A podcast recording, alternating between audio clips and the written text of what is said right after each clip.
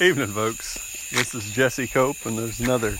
This is another episode of the American Soul Podcast. Out for one of our little walks. I have Stella tonight, our lab, who is extremely excited that we're going for a walk, and then Rocky, our wolf, three-legged wolf, who is somewhat excited. Got a gorgeous, almost full orange moon coming up, and our normal background music of frogs, crickets by the creek, etc. Thank all of y'all, as usual, folks, for taking a few minutes out of your day to spend with me. I'm grateful for that, and I'm extreme, extremely grateful for those of y'all who are sharing the podcast, uh, subscribing to it, talking to other people about it. Uh, we continue to get a few more downloads here and there. So thank you so much, folks. I appreciate it. It means a great deal uh, to me personally, and I hope, even if just a little bit, to our country. So today, we are going to talk about a sermon from 1750. And before before y'all shut down on me and go to sleep, it is a sermon that many have said uh, was one of the most powerful sermons in pre-revolutionary America that kind of lit a spark in people there. There were a bunch of preachers, pastors at that time that talked on this subject, um, hundreds that helped get America mentally, emotionally, spiritually ready for the revolution. And I certainly don't mean to belittle any other contributions. Uh, it's done out of ignorance, if anything. But this particular one this pastor, and I'm going to talk a little bit at first about some quotes out of another book that referred to this. The book I've I've referenced this book for y'all before. It's hundred Bible verses that made America by Robert J. Morgan. You can find it on Amazon and another other places. But his book was the one that kind of put me onto this sermon. And in his book, I'll read a couple quotes from it, but one of the comments he made is that a young John Adams, because this this sermon was given in 1750, and the pastor's name, if you want to go and look it up, was Jonathan Mayhew. Gave this in January, I believe, of 1750 up in Boston in the Old West Church. And just a side note that Mr. Morgan put into his, it happened to be the 101st anniversary of the execution of King Charles I. And that, there's a reason for that. So, this sermon was called A Discourse Concerning Unlimited Submission and Non Resistance to High Powers. And John Adams, who was our second president and one of our great statesmen in the Revolution, about 14 at the time that this was, that Mr. Mayhew preached this and read it over and over again, he said, until the substance of it was incorporated into my nature and indelibly engraved on my memory. So, Adams also later, this is, I'm pulling this from Morgan too, called this the catechism for the American Revolution. So, again, kind of the spark and I'll read an excerpt that Mr. Morgan pulled out of this sermon, but I'm going to stick to just the first little bit of this sermon for, for most of this podcast, folks. It's it's pretty lengthy. When you download it, it's about 75, 77 pages, something like this. So it's not a short sermon, but it's it's a good one to talk about, and we'll definitely we will come back to it more than just once because it's it's the subject matter is imperative today. And one of the reasons it's so imperative is because as a Christian nation, it's important to talk about those precepts and understand those precepts and principles of Christ. And I, I don't, I try not to dip into that very often because I think there's a lot of people that, that do that real well, but I will dip into it on some of them. And one of the ones, folks, that we get a lot of, of people who are Christians or people who are not Christians, but they want to use the Bible, as we've talked about in past episodes, kind of as a whipping stick to keep Christians in line, so to speak, even though they themselves don't believe, is a few verses from Romans 13. And I tell you what, the first thing I'm going to do is I'm going to read those verses from Romans 13. So, starting with the first verse Everyone must submit to governing authorities, for all authority comes from God, and those in positions of authority have been placed there by God. So, anyone who rebels against authority is rebelling against what God has instituted, and they will be punished. For the authorities do not strike fear in people who are doing right, but in those who are doing wrong. Would you like to live without fear of the authorities? Do what is right, and they will honor you. The authorities are God's servants, sent for your good. But if you are doing wrong, of course you should be afraid, for they have the power to punish you.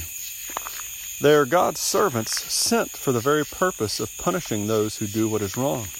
So you must submit to them, not only to avoid punishment, but also to keep a clear conscience. So, in this sermon, these are just a couple of comments that I pulled out of Morgan's book about. This is a quote from Jonathan Mayhew. He was the pastor again that wrote this back in 1750. And this is from his sermon. Romans 13 urges the duty of obedience from this topic of argument. The civil rulers, as they are supposed to fulfill the pleasure of God, are the ordinance of God. But how is this an argument for obedience to such rulers as do not perform the pleasure of God by doing good, but the pleasure of the devil by doing evil? And such as are not, therefore, God's ministers, but the devil's. Common tyrants and public oppressors are not entitled to obedience from their subjects by virtue of anything here laid down by the inspired apostle. So I, I, just wanted to read through that rule briefly because over the whole of this sermon, that's kind of, not kind of, that is Mayhew's point. He's saying that we have a responsibility as Christians to obey just authority because it's put there by God. But if the rulers, the magistrates, you can read in here today, Congress and the president, governors and state legislatures, if they don't do right, if they don't praise those who do right and punish those who do wrong, then they have no right to obedience from their subjects. So, that's a huge point today, folks, for a lot of Christians because a lot of us, either out of ignorance or guilt or whatever word you want to use there, I'm not sure what would be the best. We don't, we feel like we have to obey authority at all times or that that's what the Bible is telling us to do. But there's a huge caveat there, folks.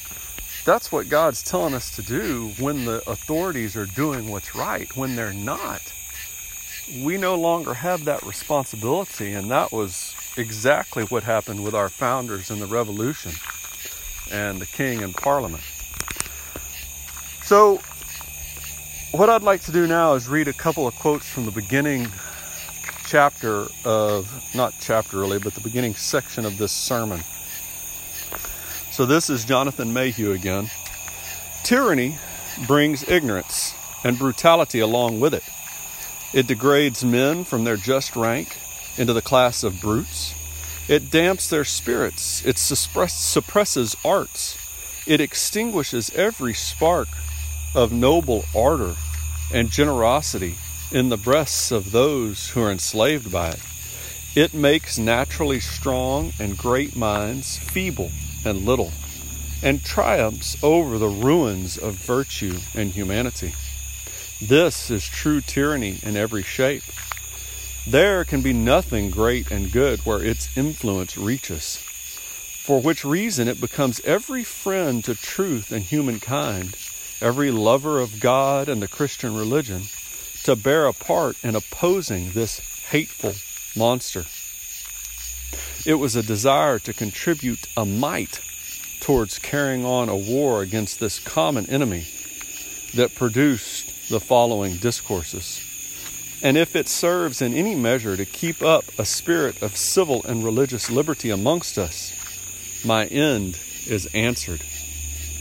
There are virtuous and candid men in all sects. All such are to be esteemed. There are virtuous, there are vicious men and bigots in all sects, and all such ought to be despised a lot there, folks, but basically he's saying we have a responsibility as Christians to oppose tyranny. And that's been echoed by Jefferson, uh, maybe Franklin too, a couple quotes that are pretty famous um, that I just can't pull up in my brain. The paraphrase, paraphrase is rebellion to tyranny is obedience to God.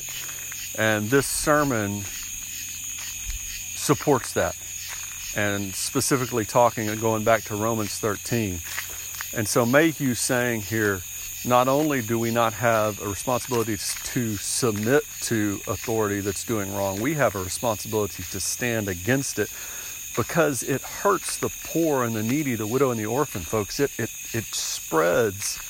There's nothing good that can be done under that kind of tyranny and oppression. And the sects, S E C T S, at the end, that he was talking about are the different branches of Christianity. So he's saying there's no one branch. And this is such an important comment here, too. This is what our founders were really talking about, folks. When, when they were using providence or creator, or when they were referring to God, they were talking about God the Father of Jesus Christ, a Christian God in the United States, because we're a Christian nation. They weren't referring to Allah or Mother Nature or, or any other God out there, right? So that's an important fact to think about too. And then the last thing, and I know I'm kind of flying through this, folks, so as I said, we will definitely come back to this. There's a couple quotes right at the end that I want to talk about. Uh, this actually, he Mayhew wrote this earlier on in the sermon, and he's talking about uh, bad politicians, bigots, and hypocrites in this sentence. Their censor is praise, their praise is infamy. Right? Which makes sense. And then later on, same page, those nations who are now groaning under the iron scepter of tyranny were once free. So they might probably have remained by a seasonable caution against despotic measures. Civil tyranny is usually small in its beginning, like the drop of a bucket, till at length, like a mighty torrent or a raging or the raging waves of the sea, it bears down all before it and deluges whole countries and empires. My father-in-law brought this up just a couple days ago, and then I read this again, and it and it really clicked. And we'll talk some more about this, folks, because I don't think I'm going to be able to do justice to it in the next minute or so.